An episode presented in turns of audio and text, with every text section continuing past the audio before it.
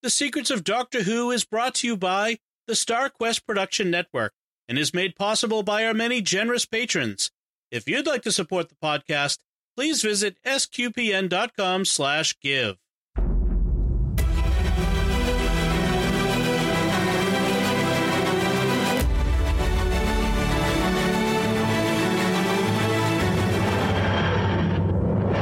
You're listening to The Secrets of Doctor Who, where we discuss everything about the hit BBC series, Doctor Who. And today we're discussing the 14th Doctor story, Liberation of the Daleks, and the Children in Need special for 2023. I'm Dom Bettinelli, and joining me today on the panel are Jimmy Akin. Hey, Jimmy. Howdy, Dom. And Father Cory Sticha. Hey, Father Cory. How's it going? Very well, thanks. Folks, be sure to stick around to the end of the episode where we will have your listener feedback on some of our recent episodes that we've had.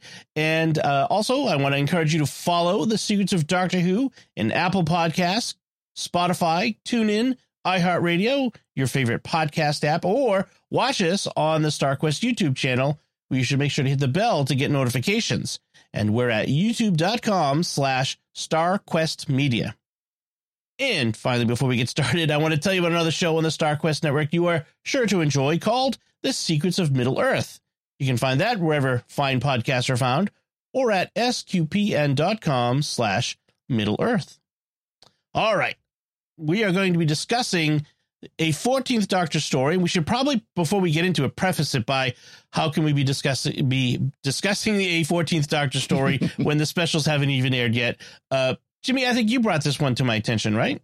Yeah. Um, so Doctor Who Magazine is a publication in England that uh, carries Doctor Who comics, and it often has comic stories featuring the Doctor running between seasons of Doctor Who. So between Power of the Doctor, which is when Jodie Whittaker's Doctor regenerated into David Tennant's 14th Doctor, it's still been going on. And so, just like they continue to have Patrick Troughton stories before uh, in season 6B in the comic books before Jon Pertwee was cast, we have a 14th Doctor story here before the 14th Doctor makes it onto television.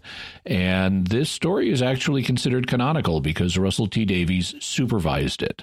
It takes over it it takes place over the course of 1 hour of the Doctor's life. It's 14 parts long in the comics and it leads up to the uh, Children in Need special, which is the 14th Doctor's first appearance on television, other than the post regeneration scene that we saw mm-hmm. at the end of Power of the Doctor. So the, there's a sequence from Power of the Doctor to Liberation of the Daleks to the Children in Need special to the first of the 14th Doctor specials, The Star Beast. Excellent. Thank you. Yeah. And this uh, 14 part strip was started like the December 2022 issue, and the last mm-hmm. p- bit is in the December 2023 issue. Now, mm-hmm. we're not going to be just discussing what is was in the pages of the magazine because an enterprising Doctor Who fan uh, put together the all of the comics in a very uh, uh I was going to say very technically astute way on their uh, YouTube channel uh, with music and no narration. You got to read it, but it's mm-hmm. very well done. Like a lot of the mm-hmm. modern, um, uh, um, I like mm-hmm. um, tablet comic strips. It, it's a yeah. motion comic, so it's yeah, right. it's a comic that incorporates elements of motion. Right, mm-hmm. right. Yes, thank you. Uh, and it, it creates a sense of the drama that's in the story. So, so uh, the the medium is very very interesting. Um, and it that was about an hour long. I think the the, the video yeah, that he it was an hour yeah. hour and sixteen minutes long. Uh, yeah. Originally, he did each strip as they came out, so he had mm. different. You know, he had thirteen or was it fourteen part comic, so he did fourteen different uh, videos, and then when the last one was released, he just this last week packaged them all as one full story. Okay, and it and I, I found it flow, flowed very well. I was mm-hmm. kind of uh, a uh, little worried about okay, you got to sit and read everything uh, but it actually, I found it to work very, very well. He did a good job of bringing up the, you know, the text bubbles and everything as the story progressed. You know, it wasn't static. It wasn't just like this scene, then this scene, then this scene. It was very static, and he did a good job, like you said, Dom. You know, moving things around, making yeah. it, you know, fluid. Mm-hmm. Uh, what I thought would have been kind of interesting is if he had uh, then went and used some of the voice AIs to at least do the doctor's voice and maybe the Daleks I think that would have been kind of fun too to Yeah. to have those voices added on. And and maybe maybe he will in the next version. Who knows? Yeah, yeah. It was impressive how he handled the cuts between stories because in the final version, it's very seamless. Mhm. Um, you can kind of tell where some of the cuts between stories or breaks between stories occurred or breaks between chapters occurred because it's like, okay, here, oh, this would make a good cliffhanger, wouldn't it? And oh, here's a little bit of a recap of the story so far. Yep. But other than that, it was very seamless. So, the, uh, with that said, we should probably get into the discussion of the story itself. And Jimmy, can you give us a recap of what happens? This week, immediately after the regeneration of the 13th Doctor, the 14th Doctor finds himself answering a distress call in the TARDIS. He emerges in what seems to be London in 1966, which was Britain's first winning of the World Cup. But he encounters aliens pretending to be humans, and while he's talking to them, a huge Dalek ship appears in the sky and begins an invasion. A woman named Georgie Gold gives the Doctor a World Cup soccer trophy, and he puts it, her in the TARDIS to keep her safe from the Dalek attack. It oddly turns out that the Doctor is immune to Dalek ray weapons, which he shouldn't be.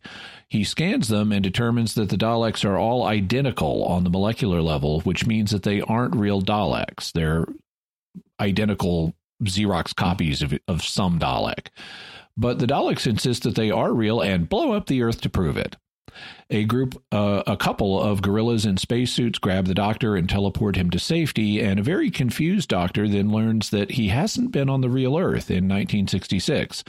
So, phew, Earth didn't get blown up in the 60s. Uh, instead, he's in the Dalek Dome, a futuristic amusement park that has domes representing different worlds and periods. Each dome has an adventure involving fake Daleks that tourists can participate in and enjoy. A high official in the Dalek Dome is a woman named Georgette Gold, and she's an identical copy of the Georgie Gold the doctor met a few minutes earlier, or rather, Georgie Gold is a copy of Georgette Gold. Georgie, like all the fake Daleks, is made of psychoplasm, a malleable substance that all the fantasy characters in the Dalek Dome are made of.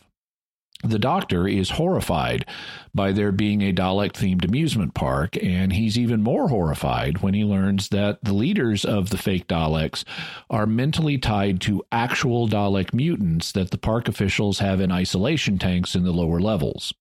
And one of the actual Dalek mutants is waking up and becoming self aware. However, the psychoplasm is only stable inside of the holodeck or domes.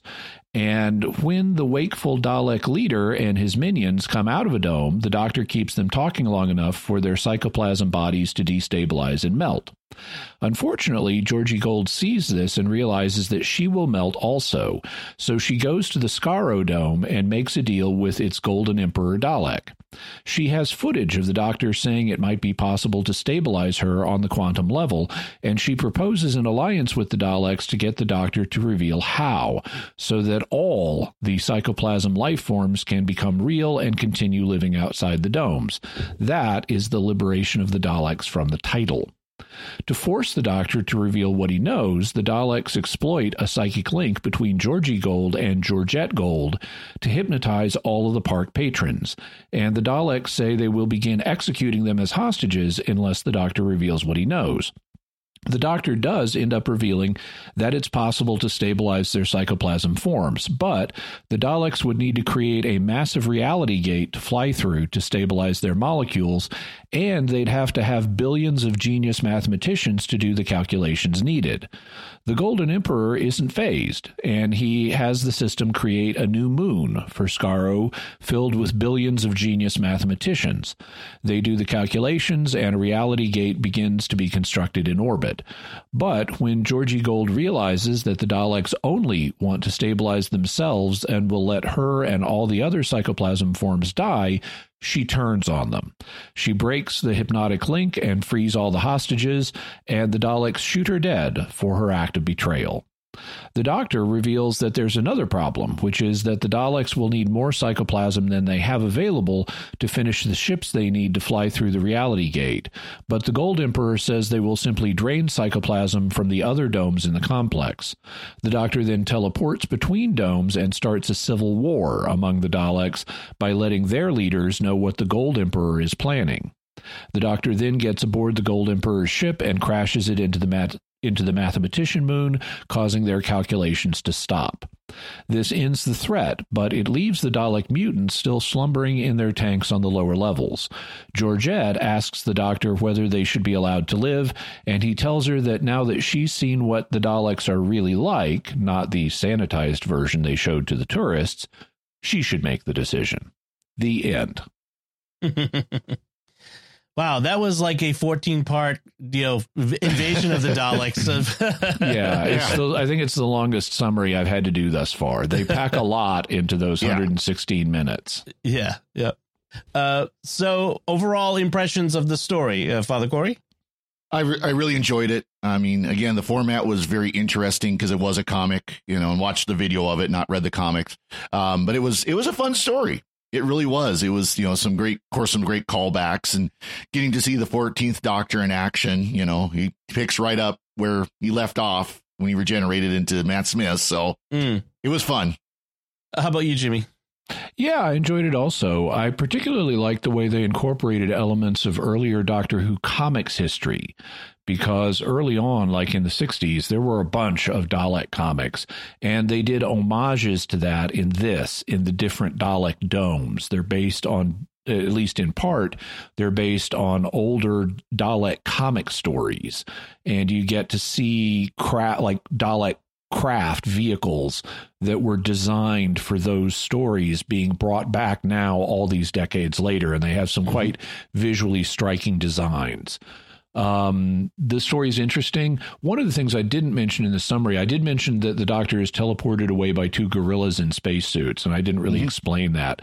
The park officials, some of them are human, like Georgette Gold, but others are former park workers because apparently this used to be like a a nature preserve Mhm. and before it was the Dalek Dome. And so to help business, some of the staff had species plasties where they were reshaped to look like members of other species. So like the chief is a lion, a couple of the park workers are gorillas, they have park workers who are other like human versions of other animals. They look like the animals, but they have human minds and they're really humans, but they've been surgically altered to look like animals. Um, one thing that is interesting is, you know, this is a comic book and it's a tradition in comics to sneak Easter eggs into the background. That started in comics before it started in animation. Mhm. And so if you look carefully, you will, among others, in the background, as uh, see park patrons Kirk and Spock. I saw that. Yeah. I did see them. I was going to bring that up. yep, they're in there. Uh, I didn't see others, uh, but there, there might be, there's probably others in there. Well, So Yeah. uh, for me, I mean, I felt like this was um, it's a cross between Jurassic Park, Westworld, and a TNG holodeck episode. you Yeah. know, when the holodeck goes wrong, uh, it it really had that that feel of you know the uh, you've created this thing and it's out of control. You've you've tried to turn you know this dangerous thing into an amusement and. Uh, that's a that's a classic trope of science fiction. You know, again, Mhm. Jurassic Park and Westworld both um, uh, made those uh, those um, stories. Uh, so I, it was good. I, I like it. Uh, just to let people know, I should have said this off the top. We'll put have links to the video, of course, in the uh, in the show notes on the our website. But um, yeah, I thought it was an interesting way to enjoy a Doctor Who story. I, I never really had seen the comics, Doctor Who comics before, and uh, I felt like I could see the voice of David Tennant as the 14th Mhm. Doctor in it. It came it came across as true to the character, so that was a lot of fun too. Yeah, they patterned the dialogue after how David Tennant's tenth Doctor was written. Yeah. Yeah, Yeah, like like he's he's got one line later on where he's saying goodbye to the Dalek Emperor at the end at when the Emperor has been defeated, and he says, "See you later, exterminator." yeah, Yeah. right. there, there were times where I could hear in the back of my mind David Tennant saying the lines. I Yeah. mean, Mhm. that, they, they did a good job of that. They really did. Yep. Now, just kind of a quick question, Jimmy. Do you know if they've got any of the comics in collections that are Yes. available? Yeah. Um, there are various uh, trade paperback collections and electronic paperback collections, um, like Kindle editions Right. of various Doctor Who comics. I have I've read the Doctor Who comics going back as far as the 1980s, you know, off and on because I don't have access here in America. Um, Right. regular access, but um, there is going to be a trade paperback and I assume a Kindle edition of these 14. Uh, it's just not out yet. It should be out in a month or two or something. Well, it'd be, it'd be fun too to go see how far back you could go. You know, if you go back to the original ones that they've done for like the first or second Doctors, or Uh, the, I know some of those are available online. Um, in fact, I when we did the war games, or it may have been uh, Spearhead from Space, I put together a collection of the second Doctor stories between the war Hmm. games and Spearhead Head in Space, and we put a link to it so listeners could could uh, read them for themselves Right. and see how they explained the Doctor's reg- regeneration that didn't happen on screen. right? Right, right. That's true. Uh, I I found it interesting. You know, this was obviously intended for a British audience, so there's lots of talk in that first part about that World Cup game, um, references to players and events in the game, and things that that British soccer fans or football fans would would probably know off the top of their head. They like they'd recognize it all. So I thought Yep. that was kind of fun. Yeah, I I have I have two things working against me here. One, I'm an American, and two, I don't know anything about sports ball. So yeah. Yeah. so this was a whole other world to me. I had in the story when Georgie gives the doctor this World Cup trophy. I mean, it's just like she's giving him this golden object. What is this? Mhm. And he refers to it repeatedly as the Jules Rimet. And I'm like, okay, so what's a Jules Rimet? I had to look it up. It's the World Cup soccer trophy. Yep. yeah, yeah, exactly. Yeah, I, I- I'd recognized it as the trophy, but I didn't know that was the name of it. So that, that's a learning for me. I'm I'm learning more about soccer slash international football, but uh, I didn't know that was the name of it. But I'd recognized it when she handed it to him. Everything I know about British football, uh, I learned at Ted Lasso. So no, I'm just kidding. I used to live with a, uh, a, a buddy of mine who uh, years ago was a big uh, Premier League fan, and so I, I learned plenty about it. Then, did you know there's a Bettinelli who plays in uh, uh, British football? Just thought to Hmm. mention that. Mar- Marcus, Mar- Marcus, I think he plays Maybe for Chelsea. Just I, mention. W- I was kind of surprised that 1966 was the first British victory in the World Cup. It, uh, but of course, I didn't know how far back the World Cup goes. Turns out it was apparently first played in 1930, so it took the British 36 years to win Mhm. it. And it was, I think, the first time they had the World Cup in Britain yeah, at Wembley, which is uh, at Wembley. Interesting. So, uh, back to the doctor. Uh, I found it interesting that the the the Daleks have apparently learned not to let the doctor keep talking. I thought that was an interesting point to make in there. Uh, if he keeps talking, he's he's probably going to uh, make us, you know, crazy or you know, uh, do something to us. I thought that was fun. He, he's either going to talk himself into his plan or he's going to talk to distract them until his plan gets put into effect. Either way, it's not good for the Daleks. right, right. And then you have this uh, this time tourist family of aliens who have been. Uh, so at first, I thought before we knew we were in the Dalek Dome, uh, we I thought, oh, these must be aliens visiting Earth from the future, uh, but instead they're just park attendees. Like they they they got a Mhm. family Yeah. pass to Disney World, and uh, They're they're not really time tourists because the the domes are all really in the same time. Right. Yep. Right. The doctor calls them time tourists, I think, at, at first, and that got stuck in my head.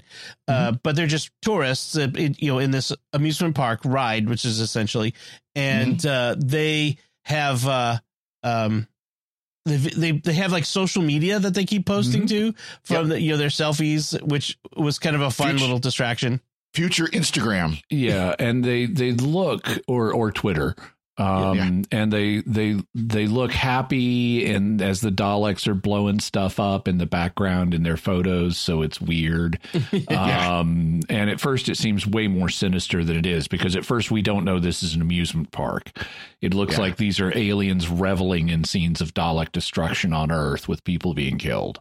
Yeah. Um, the the specific social media platform is Tell E Pics with a bunch of X's, Mhm. and I like how they have recognizable but alien components to it. So you've got the picture of the of the of the family, you know, in some Dalek scene, and then at the bottom of the picture you've got show showagans, which would be the equivalent of retweets. You know, Yeah. how many people how many people have retweeted this or shown it again, and then you've got lurvits, which would be which is uh, slang for love it. So that's a like. Yep. Right. Uh, I also like how Tell E Picks might be a little bit of an Easter egg reference Mhm. to Tele-Snaps, which was Uh-huh. Yep. you know the the thing we had for for so many years of Well, uh, and- classic Who- uh, Who stories. and, and yeah, and some of it is actually like the uh and the doctor even calls it out like the uh, when you're going on a, a ride uh, Mhm. a theme park ride where you can get the picture Right. as you're going down you know you're screaming as you're going down the log flume or something like that um I, I got a kick out of the family too because it was a, a, a typical family. You had the parents, you had the teenage girl that was always on her phone, or a scroll in King Arthur's court, yes. and the boy who was excited but he was getting bored, and you know, Yep. just kind of a stereotypical family. It was great. so uh, the this idea of a, the Dalek fun zone, you know, like having an amusement park that's full of you know uh, Daleks exterminating people. What is the what is the morality or ethics of that sort of thing? I mean, it seems like it's in bad taste. Well, okay. Um, I think it's a matter of time. You know, uh, as time increases, we can we don't have to take things as seriously as we would if if we were really there. Mhm. So, um, so you know, today we could have amusement parks that have you know um, Roman scenes Mhm. Mhm. or um, you know Viking raids. Viking Right. raids or things like that. But Well- so you know, I was I thought as a comparison, you know, because the Daleks are basically space Nazis. Mhm. Today, this would be like having a Nazi theme park. And Yeah, it's like okay, yeah, that's distasteful. that would be. Yeah. Yeah. But in two thousand years, with two thousand years of distance, you know, okay, a lot of people looked at the Romans like we look at the Nazis. A lot of people looked at the Vikings like we look at the Nazis. Um, so you have enough distance and you don't have to take things as seriously because it's no longer an a threat in active historical memory. Mhm. So Well, I and think we have to judge things more gently with more distance. Well, and the other thing too is these are at least in the the the the Who canon fictional events Mhm. because this wasn't the Dalek invasion of 2150. This was the Dalek invasion of 1966, which in the Doctor Who universe didn't happen. And the doc- doctor says your fictional characters based on you know children's, books. right. You know, these events didn't happen in the real world in the real canon of Doctor Who. So there's that aspect too. It's this is the Hogan's Heroes version of the Daleks Mm. is what this is. You know, so it's, it's a fictional event based on real bad guys. Right. I like that analogy, Father Cory, and the doctor is kind of being a a shrill Karen. Mhm. Um, it's like if someone said, "Oh, Hogan's Heroes," you could never make fun of World War II, you know, m- camp life. It's like, well, yeah, you can, and Hogan's Heroes did it brilliantly. yeah, it's a great, great show. so yes, it's one of the best. Um, this actually came up uh, on our Discord. This, this a discussion of video game violence and is it immoral to kill people in video games? And one of the th- things I could see someone saying is, okay, yeah, I mean, you could go visit, and there could be if it's playful, you know, uh, vi- you know, Romans or Vikings or whatever, but. This is showing, you know, Daleks murdering people by the by the you know boatload. Mhm. Um, that seems like that seems wrong. I, I don't know. I mean, because and I, I I guess I would compare it to an immersive video game. You're in the video game. You're you're seeing you know you, you're say it's you know Call of Duty and you're shooting people. Mhm.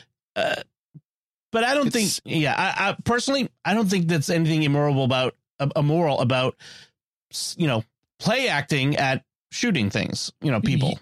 Not in principle, but I think it can have a morally a deleterious effect on people. So if you're mm-hmm. doing Call of Duty, if I understand that game correctly, you're playing like uh, a, an American serviceman who is trying to do good in the world, mm-hmm. and he's required to shoot people as part of his job. And so that's okay. That's moral. You know, if you're using if you're using lethal force because you have to, and if right. you're using lethal lethal force to accomplish good okay, that's fine. That's virtuous. But if you're playing Grand Theft Auto mm-hmm. and you're you're a drug dealer who's shooting people for fun, well, okay, that uh, application of lethal force would not be um, would not be licit in the real world, and play acting that part for fun would be much more morally dicey. Right. Mm, okay. All right. I'd see that. Also, if it's cartoony, like if you're in Super Mario Brothers Death Zone and you're shooting people with mushrooms and they just pop, you know, yeah. um, okay, that's uh, that's a different thing too. that's true. well, and and the question for this too is is this more like watching a, a show? You know, like if, if someone made a you know an immersive movie, right? You know, like a, a, VR movie or something like that of the Daleks killing people. Because that's that's more what this is. The because they're not Daleks. The people who are in yeah. there are observers, and there's and there's some of them too, where like they show the King Arthur's court where the family is actively fighting the Daleks. Right, right. That's true. So I mean, so it, it, that's kind of more of that kind of question too. Of is this more like a video game or is this more like again an immersive movie? You know, someone made an immersive movie where you're you're a, a you know a, a, German citizen watching the wars of World War, you know, the battles of World War II. That's closer to what this is. Okay, interesting. Uh, yeah, I I could go with that. I could go with that. So, uh, so some other notes on the what happens in it. I note that I noticed that uh, the first Doctor's brain machine shows up in this. I forget exactly mm-hmm. where mm-hmm. it was. It was near closer to the end than mm-hmm. to the beginning. But that machine where um, now it was like a supercomputer. Yeah, yeah, it was like the first Doctor supercomputer. That was a nice little Easter egg in there. Uh, also, note that the uh, the Doctor jumps through all like a whole bunch of scenes of places where he's encountered the Daleks before in various stories. So that was a nice little uh, Easter egg too. So I th- those were those were pretty fun. Um, so uh, any other things you guys want to bring up about that you noticed in this story? You want to mention? Well, one one thing to mention is the the psychoplasm is the flesh from Rebel Flesh. It is the same stuff. Oh, and that's right. the whole issue of Georgie remembering the times that she's gone through this, these stories. Right. Where she was in 1966 and she was at, you know, the, the, the, the fire of London in 1666 and so on where she remembers all them because the rebel flesh remembers. That was the an 11th Doctor story, right? Right. Mm-hmm. So uh, that all the psychoplasm, but it, it's different where they this version of the flesh. Yeah. yeah. Mm-hmm. But they, they actually, they, you know, they, they, the doctor says something about, you know, evil, the Daleks made flesh or whatever, or, you know, uh, memories made flesh or whatever it is, you know, but he uses that word flesh. Yeah. And it, that's a purpose. I'm sure that was a purpose callback to this story. Now, the difference is in Rebel Flesh, they could exist in the real world. And I don't think they ever really explained that there was anything kind of holding them together. It's just once they were established, they were, they were, uh, they stuck. But in this, they could not st- stay outside of the domes. Right. It's very holodecky. Yeah, yeah, right. And then, uh, actually, I, I kind of got a chuckle when you had that little Freudian slip in the the summary. Holodeck. I mean, yeah, yes. domes. That was more of a Freudian plant than a slip. Yeah. yeah. Very cool. Uh, anything else? Well, uh, you know, I actually I'm kind of glad, and I hope it doesn't come back. The thirteenth Doctor's uh, sonic screwdriver gets blasted Yay. twice. Twice. I, hate, I, I, hated that screwdriver. I hope it doesn't come back. I hope they give him a nice one. Yes, I agree. I agree. Uh, all right, and uh, Jimmy, how about you? Any other thoughts? So, so I like that uh, at one point a girl is blasting a Dalek with anti-Dalek fluid, and it's just a water pistol. Yes, you know, it's the the water is anti-Dalek fluid. Um, there's a nice bit where the uh, where the Daleks are talking to the Doctor about does he have the right to do X, Y, or Z? And the doctor says, Oh, you want a moral debate? Great. Call the Archbishop of Canterbury. Let's get a discussion going. that was good. and um, and I also like at uh, at at the end. So when when the Daleks have hypnotized people through Georgie and Georgette, you know, the, they they respond just like the Daleks do. The Daleks will give them an order. They say, "I obey." And then when um, when Georgie realizes that the Daleks are not going to liberate all of the psychoplasm life forms, just themselves, and then they want to take over the universe, she breaks the hypno link and shouts, "I disobey." And it's not in context after seeing so many I obeys, I disobey is is very meaningful and it's her death is a meaningful sacrifice and it's actually touching she says even though she's um you know even though she's an artificial life form who didn't exist before however long ago um she says i guess this time my life actually counted for something Yep, very nice. Oh, I forgot one thing. There's two song references in here. There's "Hey There, Georgie Girl," which comes from Georgy Girl, Mhm. and then there's it's it's uh, the the two gorillas are saying it's raining Daleks, Alleluia, and that's it's raining men. Yeah, I remember that. I, do remember hearing that one. Yeah. Uh, yeah the doctor also says, uh, um, "Why are they attacking a, a soccer game? Uh, no, you know there isn't a soccer game in history that could could, could have changed history, Oh. except Christmas 1914, which is referencing the famous uh, event on that that Christmas Eve when the the uh, British and German soldiers left their trenches and." Uh, sang Christmas carols and played soccer on the no man's Which- land. which the first and the 12th doctor were at Yes, yes, we saw that in uh, Twice Upon a Time, right? Twice Upon a Time. yep So I got one right. I remembered it. All right. Uh, anything else we want to say about this story? Nope. Okay, so let's move on to the Children in Need special, which I don't think had a title, with just Children in I think special. that was it. it'll have one eventually Yes, uh, and this is a 2023 special. Uh, they do these every year, right? Do they do the Children in Need charity special?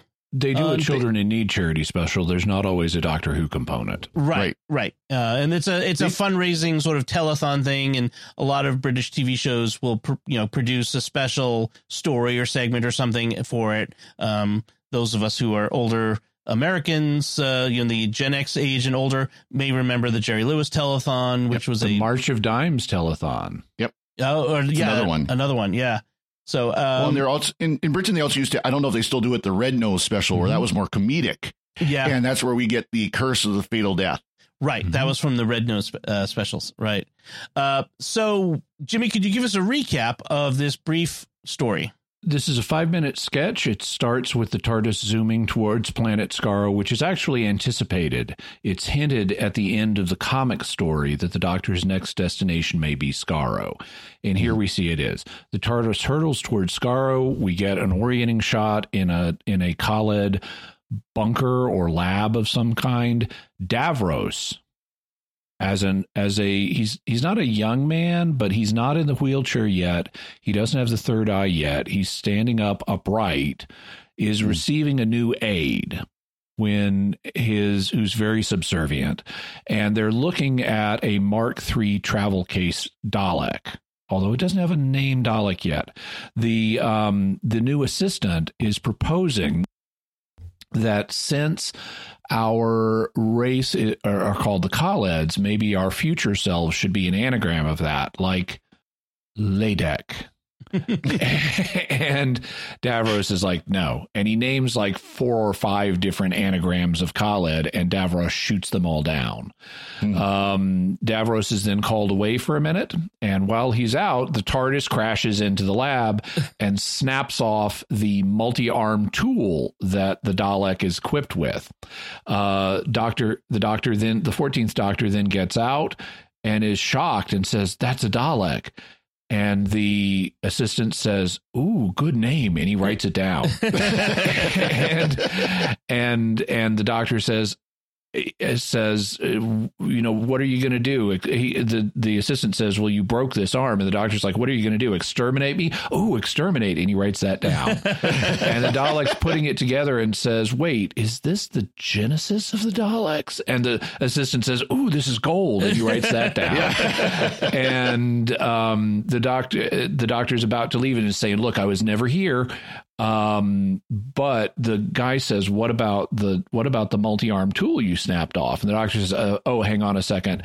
He reaches inside the TARDIS, pulls out a plumber's helper, a plunger, gives mm. it to the guy, and then um, and then gets in the TARDIS and makes a shushing sound, meaning I was never here, and leaves.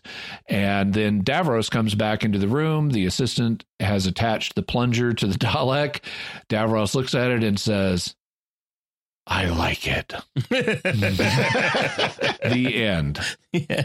So, um, you know, this is a very brief story, so we don't probably won't have a lot to say about it. But uh, um, I I did I have to before we get into you know anything I have I did write down all the different names he mm-hmm. came up with. It was Lekad, Adlek, Clayed, Edlaka.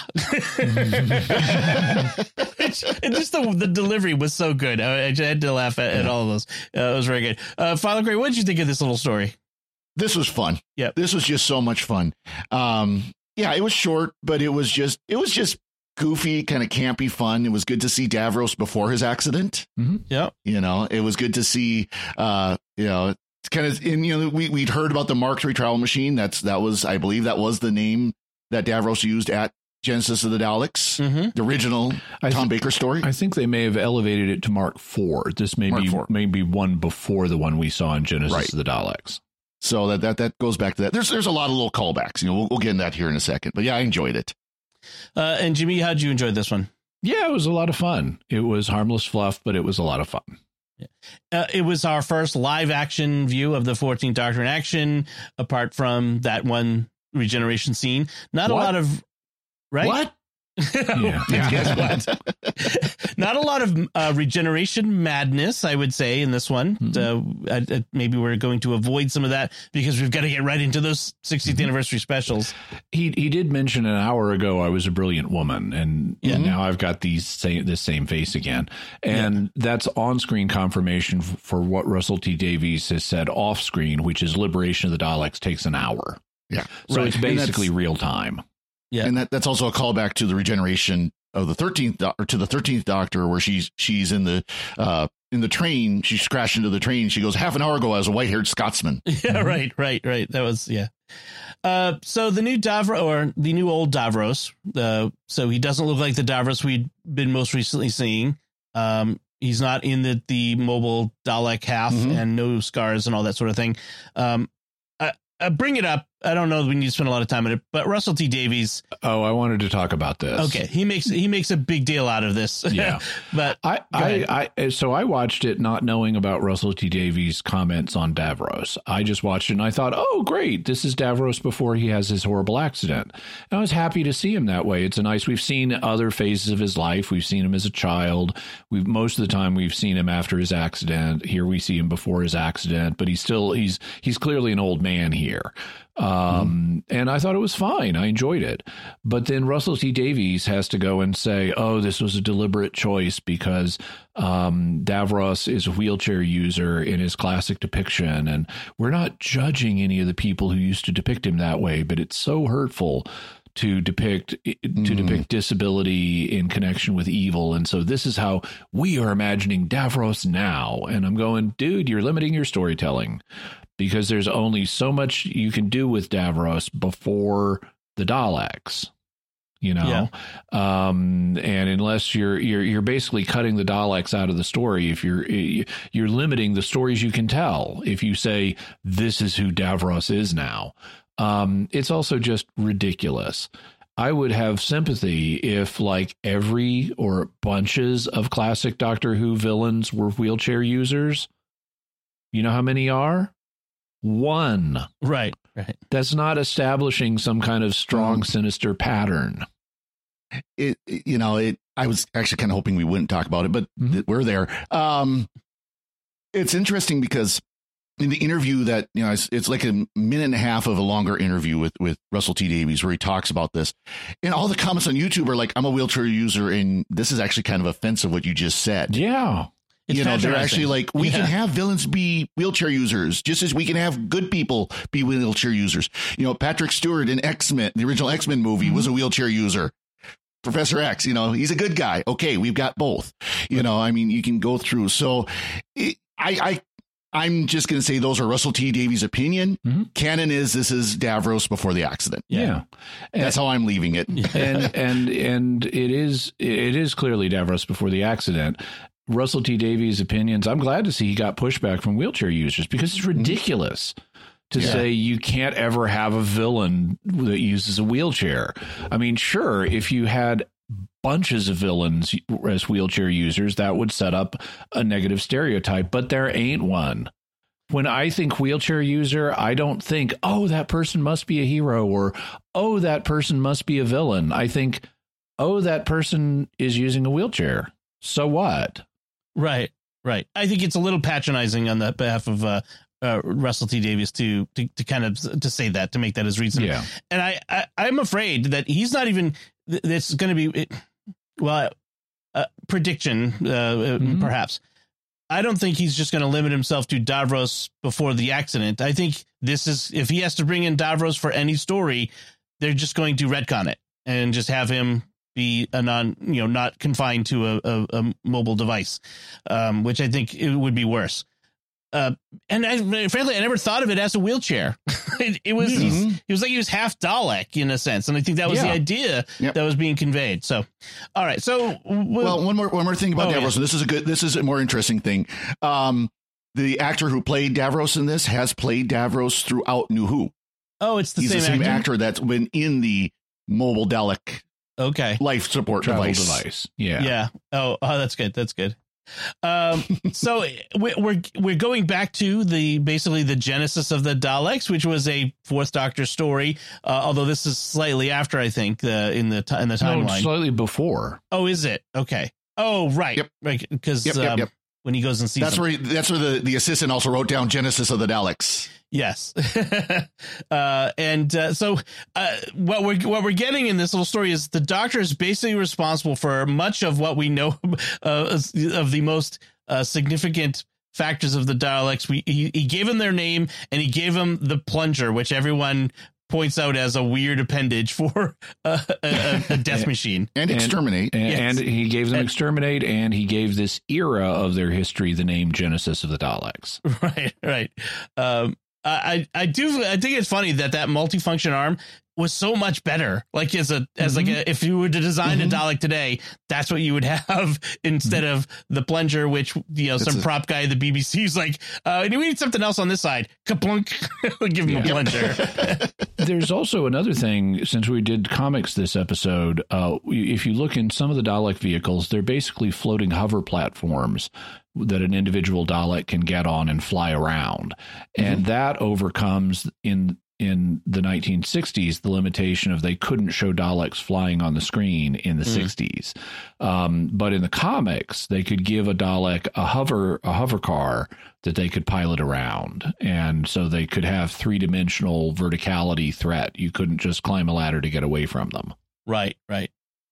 Uh, one interesting that thing that has come up that uh, Russell T Davies has said, speaking of that, is kind of related to this, is that we're not going to see Daleks or Cybermen in the 15th Doctor's season. He's going to do basically what Chibnall did with the 13th Doctor's first season, which was give them a rest and then come back to them later.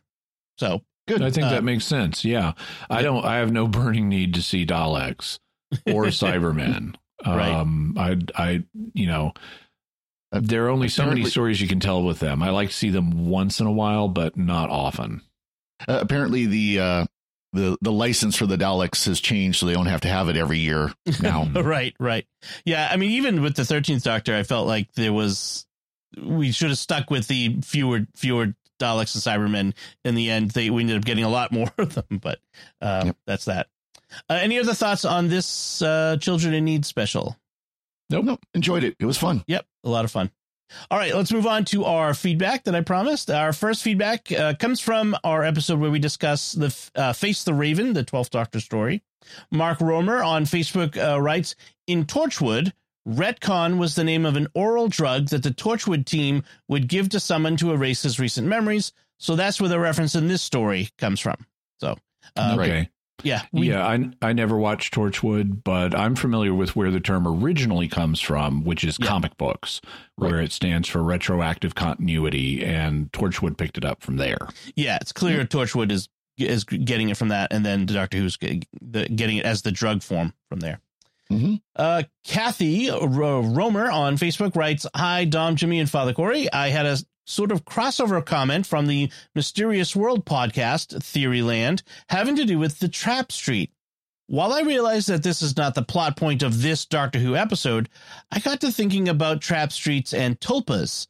What are your thoughts, plausibility wise, assuming that tulpas are a thing, about a show where someone saw a trap street on a map and believed it into existence?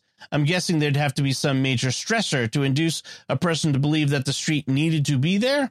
And anyway, this is the sort of stuff that my brain conjures up while listening to your podcast. Thank you for all you do. So, Jimmy, what do you think? So, tulpas are um, a kind of entity that is reported in theosophy and originally in like Tibetan Buddhism and things like that. And it, it it's basically a thought form. The idea is that you use your own thoughts to create this mental entity that can even take on a life of its own. And so that's what a tulpa is.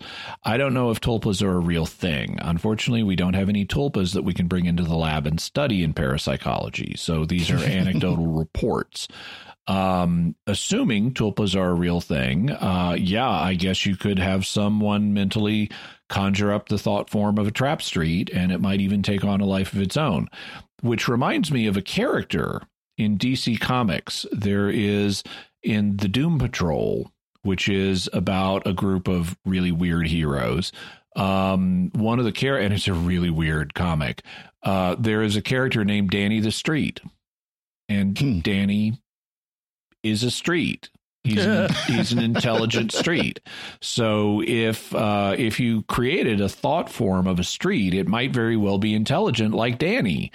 And um, and so I don't know Danny's origin. I don't know if he was originally a normal street that then became intelligent. But I'd have to check that out. Maybe there's some uh, connectivity there. That's funny. I was thinking of puns, but yeah. so our uh, next comment comes from our uh, discussion of the episode "Talons of Weng-Chiang." Uh, Matthew Slavin on YouTube writes, "In the late 1990s, I had an opportunity to speak face to face with the director David Maloney and his wife Ooh. Edwina. I was very pleased since he had directed some enjoyable Doctor Who stories, Talons being my favorite. The Maloneys were warm and friendly." David seemed to genuinely dis- enjoy discussing his work and Doctor Who in particular. Others were also engaged. Unfortunately, an immature questioner asked why the actor John Bennett had been chosen to play the character of Li H'sen Chang instead of a Chinese actor. David was clearly disappointed, but patient with the criticism of his choice. He thought that Bennett was such a blessing for the show, his words, and so excellent an actor in the role that he couldn't have imagined another portraying the character as well. Almost as an aside, he mentioned they had sought out Asian actors at the time, but of those interviewed, none had the acting chops for such an important part, some ending up in smaller roles. I believe David mentioned the British actor Burt Kwouk may have been up for the part, but that he was unavailable at the time. That's too bad with, because Burt Kwouk would be good, but the actor yeah. who they ended up casting was really good. Yes, yep. yes. Um, I agree with David on his choice of Bennett and also with Jimmy's comment about the multidimensionality of Chang's character. On a side note, our children have always enjoyed this episode, and for a time, viewing it together was something of an event in our family. I may have to kickstart that tradition again this weekend. Thanks for the episode and the memories. Cheers. So uh, that's Thank awesome. very much. That's a great anecdote. Uh, getting to see the and talk to the people who make these stories is a great opportunity, and it's really cool that you got that. Um, so. Well, it's interesting because, of course, people think of going to see like a Comic Con and meeting the the actors, but getting to talk to the people who you know wrote it mm-hmm. or produced it or mm-hmm. made the decisions for it is incredible. You know, I mean that that in itself could be uh, you know story after story of Mhm. you know everything that went into it, Oh yeah. and then you know, and then I can see where somebody like a producer is like, oh yeah, you, you know, I made this story, and you you know, I I'd love to talk to talk to you about it. I'd much rather talk to writers and and directors than actors. Um, Mhm. I mean, I might like to meet an actor and get their autograph, but if you ever listen to commentary tracks on DVDs, if you listen to the writer's director comment, producer commentary, it's way more interesting than the actor commentary. yeah. The actor commentary is like, "Oh yeah, I remember this scene. We did this with the cameras. Yeah." Um, yeah. Yeah. I've heard some of those like that. Galaxy Quest kind of calls that out, you know, a little bit, where the, does. the actors in there are kind of like, yeah, we just did our part. I stood on my mark and I said my line. Uh, Ian Hay Green on YouTube writes uh, Robert Holmes was an officer in the British Army in Burma during World War II. P- perhaps he came across the Golden Bridge out there. yeah, The- the maybe that, that's Yeah. an interesting. He might have. Uh, and then Jason Thayer on YouTube writes uh, Oh, Leela. we should we should, we should explain that. Oh. In um, for people who don't remember, in some Asian near death experiences, it's reported that people instead of perceiving moving through a tunnel to the afterlife, they perceive crossing a bridge to the afterlife. So that's and and they had Li H'sen Chang uh, having that like I'm crossing the the Golden Bridge now, and Mhm. we were wondering, wow, I mean, near death experiences were barely known in the West when this serial came out. How would they have? How would Robert Holmes have known about the Golden Bridge, or did he, or is he just making this up? And so that's what that letter is about. It's explaining how he might have known about it. Right. Right. Uh, and then Jason Thayer uh, commented on YouTube that uh, Leela on Futurama, the comic, the I mean the animated show, is named after Leela from Doctor Who. So Mhm. that's good to know. Excellent. Yeah. Thank you all for your feedback. We really do appreciate getting it. And uh, we'd like to take a moment now to thank our patrons who make it possible for us to create the secrets of Doctor Who, including Kevin B, Joseph D, Ben and Autumn B, Catherine M, and Timothy P. Their generous donations at sqpn.com slash give make it possible possible for us to continue the secrets of Doctor Who and all the shows at StarQuest. And you can join them by visiting sqpn.com slash give.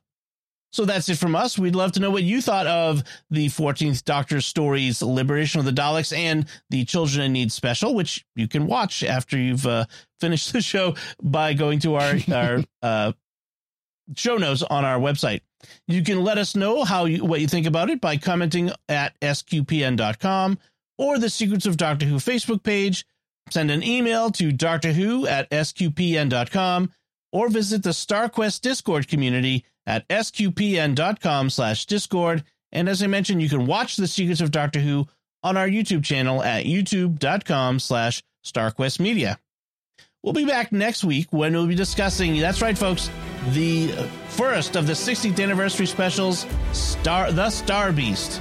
And until then, Father Cory Sticha, thank you for joining me and sharing the secrets of Doctor Who. So thank you, Dom. One quick thing: I was doing some research. The the 2023 Children in Need Special is also known as Destination Skaro. Hmm, very good. Thank you. And Jimmy Akin, thank you as well. Thank you. And once again, I'm Dom Bettinelli. Thank you for listening to the Secrets of Doctor Who on StarQuest. And remember, it's raining Daleks. Hallelujah.